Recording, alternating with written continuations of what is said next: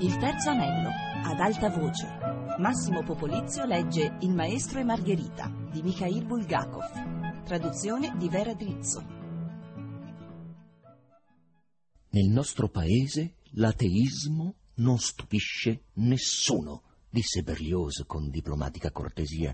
Da tempo la maggior parte della nostra popolazione ha consapevolmente smesso di credere alle fandonie su Dio. A questo punto lo straniero ebbe questa uscita. Si alzò e strinse la mano allo stupito direttore, proferendo queste parole. Mi permetta di ringraziarla di tutto cuore. Perché lo ringrazia? chiese Biesdomini, sbattendo le palpebre.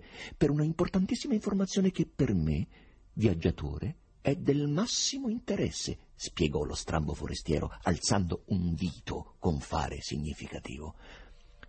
L'importante informazione doveva aver impressionato molto il viaggiatore, perché lanciò un'occhiata spaurita alle case come se temesse di vedere un ateo ad ogni finestra.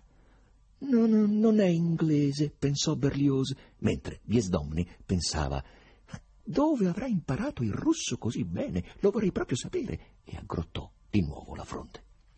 Mi permetta di domandarle, riprese l'ospite dopo una preoccupata riflessione, che ne fa delle prove dell'esistenza di Dio, le quali, come è noto, sono esattamente cinque.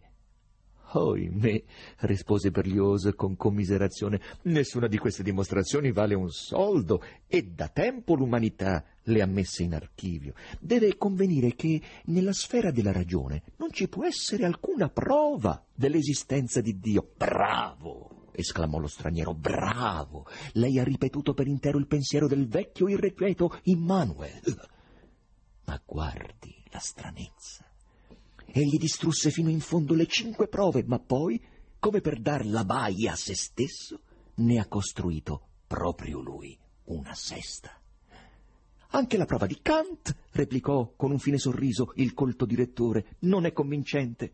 Non per nulla Schiller diceva che le disquisizioni kantiane su questo argomento possono soddisfare solo degli schiavi, mentre Strauss si limitava a deriderla.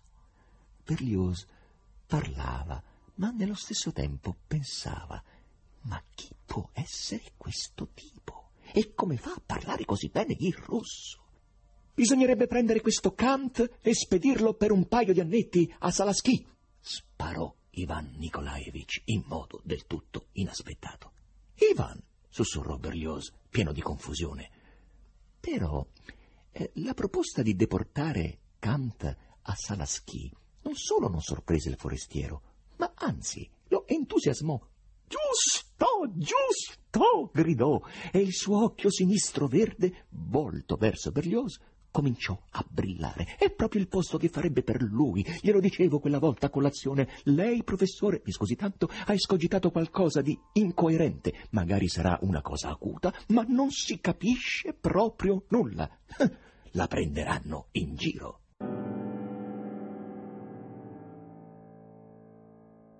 Berlioz spalancò gli occhi. A, colazione con Kant?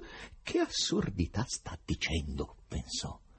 Però, continuava lo straniero, per nulla turbato dallo stupore di Berlioz, e rivolgendosi al poeta, non è possibile spedirlo a Salaschi per il semplice motivo che da oltre cento anni egli si trova in luoghi assai più remoti e trarlo di là è assolutamente impossibile, glielo assicuro.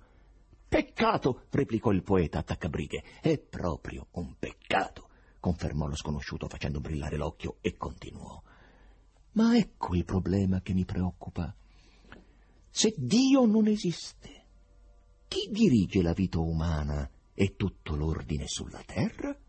È l'uomo che dirige, si affrettò a rispondere irritato Biesdomni a questa domanda che, eh, bisogna riconoscerlo, non era molto chiara. Mi perdoni, replicò con dolcezza lo sconosciuto, per dirigere bisogna avere un piano esatto per un periodo abbastanza lungo. Mi permetta perciò di chiederle come può l'uomo dirigere se non solo gli manca la possibilità di fare un piano perfino per un periodo ridicolmente breve, come diciamo un millennio, ma non è neppure in grado di rispondere del proprio domani. Del resto, Qui lo sconosciuto si voltò verso Berlioz. Immagini che lei si metta a dirigere, a disporre di sé e degli altri e che cominci, come dire, a prenderci gusto, ma a un tratto lei scopre di avere un sarcoma al polmone. Qui lo sconosciuto sorrise dolcemente, come se il pensiero di un sarcoma al polmone gli facesse piacere. Sì, sì, un sarcoma. Ripeté questa sonora parola socchiudendo gli occhi come un gatto, e la sua attività direttiva è bella e finita. Nessun destino, eccetto il proprio, la interessa più. I parenti cominciano a mentirle, lei, sentendo che c'è qualcosa che non va, si precipita dai migliori medici, poi dai ciarlatani e magari dalle chiromanti. Sia la prima cosa che la seconda e la terza sono, lei capisce, assolutamente insensate e tutto finisce in modo tragico. Colui che ancora poco fa credeva di dirigere qualcosa è steso immobile in una cassa di legno e le persone circostanti, comprendendo che dal defunto non si cava più alcun costrutto, lo cremano in un forno ma succede anche di peggio. Uno magari ha appena deciso di andare a Kislavotsk, e qui il forestiero guardò Berlioz strizzando gli occhi. Mm, una cosuccia da nulla, si direbbe, ma non riesce a fare neppure quella perché scivola e va a finire sotto un tram. Non mi vorrà mica dire che è stato lui a dirigere se stesso in quel modo. Non sarebbe più giusto pensare che è stato qualcun altro a dirigerlo così. E qui lo sconosciuto emise una strana risatina. Berlioz aveva ascoltato con grande attenzione lo sgradevole racconto sul sarcoma e sul tram, e così certi pensieri allarmanti cominciarono a tormentarlo. Non è un forestiero, non è un forestiero, pensava, è un tipo stranissimo, ma insomma, chi mai può essere? Vedo che lei ha voglia di fumare, disse a un tratto lo sconosciuto a Biesdomni. Che sigarette preferisce? Perché? Ne ha di diversi tipi, chiese cupo il poeta, che aveva terminato le sue. Quali preferisce? ripeté lo sconosciuto. Beh, la nostra marca, rispose con astio Biesdomni. Lo sconosciuto tirò immediatamente fuori dalla tasca un portasigarette e lo porse a Biesdomni. La nostra marca. Sia il direttore sia il poeta furono sbalorditi non tanto dal fatto che nel portasigarette vi fosse proprio la nostra marca, quanto dal portasigarette stesso. Era enorme, d'oro massiccio, e quando venne aperto, sul suo coperchio scintillò d'un fuoco bianco e azzurro un triangolo di brillanti. Qui i letterati ebbero pensieri differenti. Berlioz, no, non è uno straniero, è Visdomni, il diavolo se lo porti. Ma che roba! Il poeta e il proprietario del portasigarette cominciarono a fumare, mentre Berlioz, che non era un fumatore, rifiutò.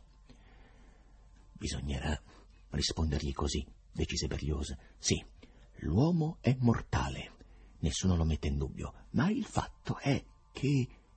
Però non fece in tempo a pronunciare queste parole che lo straniero riprese a parlare. Sì, sì, sì, sì, l'uomo è mortale, ma questa sarebbe solo una mezza disgrazia, il brutto che a volte muore all'improvviso.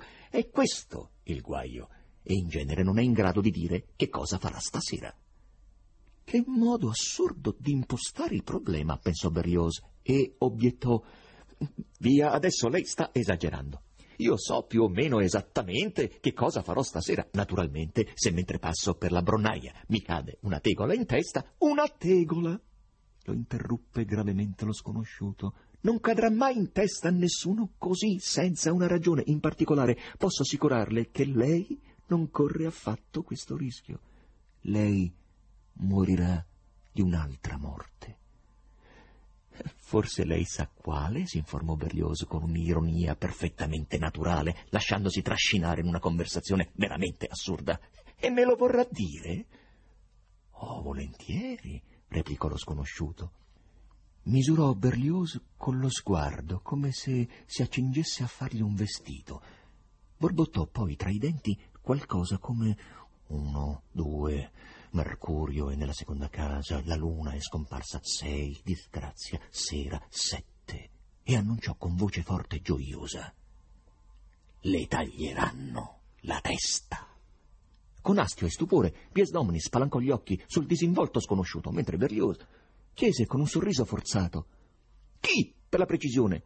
Nemici? Invasori? No, rispose l'interlocutore.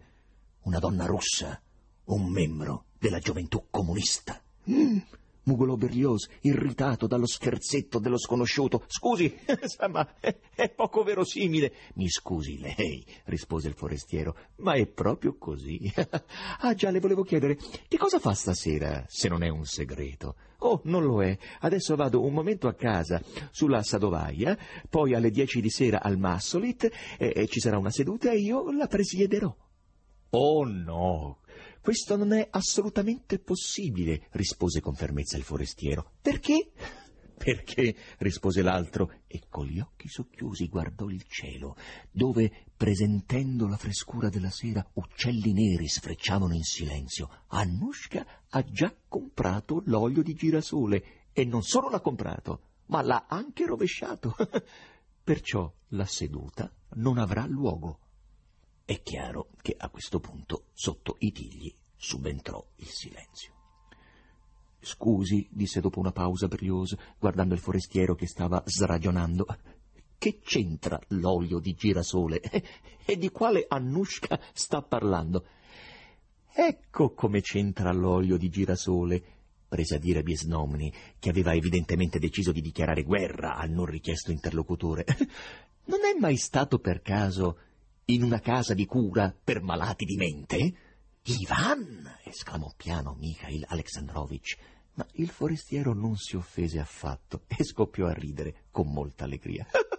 Ci sono stato e come! esclamò sempre ridendo, ma senza distogliere dal poeta i suoi occhi, che non ridevano minimamente. Dove non sono stato? Eh, peccato che io non abbia fatto in tempo a chiedere al professore che cosa sia di preciso la schizofrenia. Si informi lei stesso, Ivan Nikolaevich. Ma come fa a sapere il mio nome?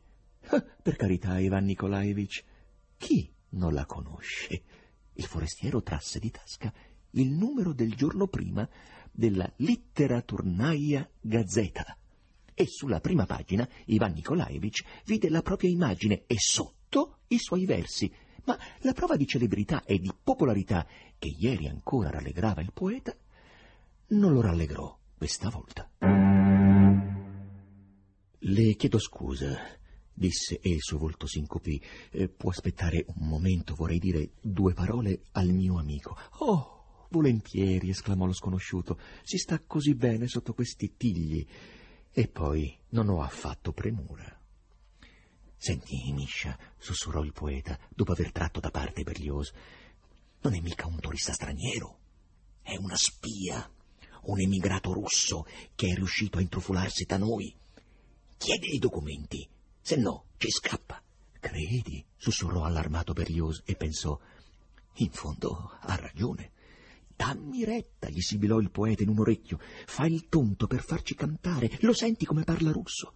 Il poeta Parlava e intanto teneva d'occhio lo sconosciuto perché non filasse via. Andiamo, fermiamolo, se no se la squaglia. E tirò Berlioz per il braccio verso la panchina. Lo sconosciuto non era più seduto, ma in piedi e teneva in mano un libricino dalla copertina grigio scura, una rigida busta di buona carta e un biglietto da visita. Eh, vogliono scusarmi se nel calore della nostra discussione ho dimenticato di presentarmi. Ecco un mio biglietto da visita e il passaporto e l'invito a venire a Mosca per una consultazione, disse con autorità lo sconosciuto, guardando fisso i due letterati. Eh, questi si sentirono imbarazzati. Diavolo, ha sentito tutto, pensò Berlioz, e fece un gesto cortese come a dire che non era il caso di mostrare i documenti. Mentre il forestiero li porgeva al direttore, il poeta fece in tempo a scorgere sul biglietto la parola professore, stampata in caratteri non rossi e la prima lettera del cognome una V doppia. Piacere, borbottava, imbarazzato il direttore nel frattempo, e il forestiero ripose in tasca i documenti. In questo modo le relazioni erano state ristabilite e tutti e tre si sedettero di nuovo sulla panchina. Lei è stato invitato qui in qualità di consulente, professore? chiese Berlioz. Sì. Lei è tedesco? si informò Biesdomni. Io? domandò il professore e si fece pensieroso. Uh, sì, direi tedesco, rispose. Parla benissimo il russo, osservò Biesdomni. Oh, sono un poliglotta e conosco un gran numero di lingue, rispose il professore. Di che cosa si occupa? si informò Berlioz. Uh, sono un esperto di magia nera. Perbacco, pensò Mikhail Alexandrovich in un baleno. E l'hanno invitato qui per questo? chiese dopo un singulto. Precisamente, confermò il professore e spiegò. Nella biblioteca di Stato hanno scoperto manoscritti originali del negromante Gerbert d'Aurillac del X secolo. Occorre che io li decifri. Sono l'unico specialista al mondo. Ah, lei è uno storico, chiese Berlioz con grande sollievo e rispetto. Sì, confermò lo scienziato e aggiunse poi senza alcun nesso. Uh, questa sera ci sarà un incidente interessante ai patriarci. Di nuovo un estremo stupore prese il direttore e il poeta, ma il professore fece a entrambi un cenno perché si avvicinassero e quando si chinarono verso di lui sussurrò Tengano presente che Gesù è esistito. Vede, professore, replicò Berlioz con un sorriso forzato, noi rispettiamo il suo vasto sapere, ma al proposito abbiamo un punto di vista diverso. Non c'è bisogno di alcun punto di vista rispose lo strano professore. È esistito e basta. Ma ci vuole qualche prova, cominciò Berlioz. E neppure di prove c'è bisogno, rispose il professore, e parlò con voce sommessa. La sua pronuncia straniera era scomparsa. È tutto molto semplice. Nel primo mattino del giorno 14 del mese primaverile di Nisan, avvolto in un mantello bianco foderato di rosso, con una strascicata andatura da cavaliere. Massimo Popolizio ha letto Il maestro e Margherita di Mikhail Bulgakov, regia di Lorenzo Pavolini, riduzione di Giovanni Piccioni, a cura di Fabiana Carobolante, con la collaborazione di Annalisa Gaudenzi. Il terzo anello chiocciolarai.it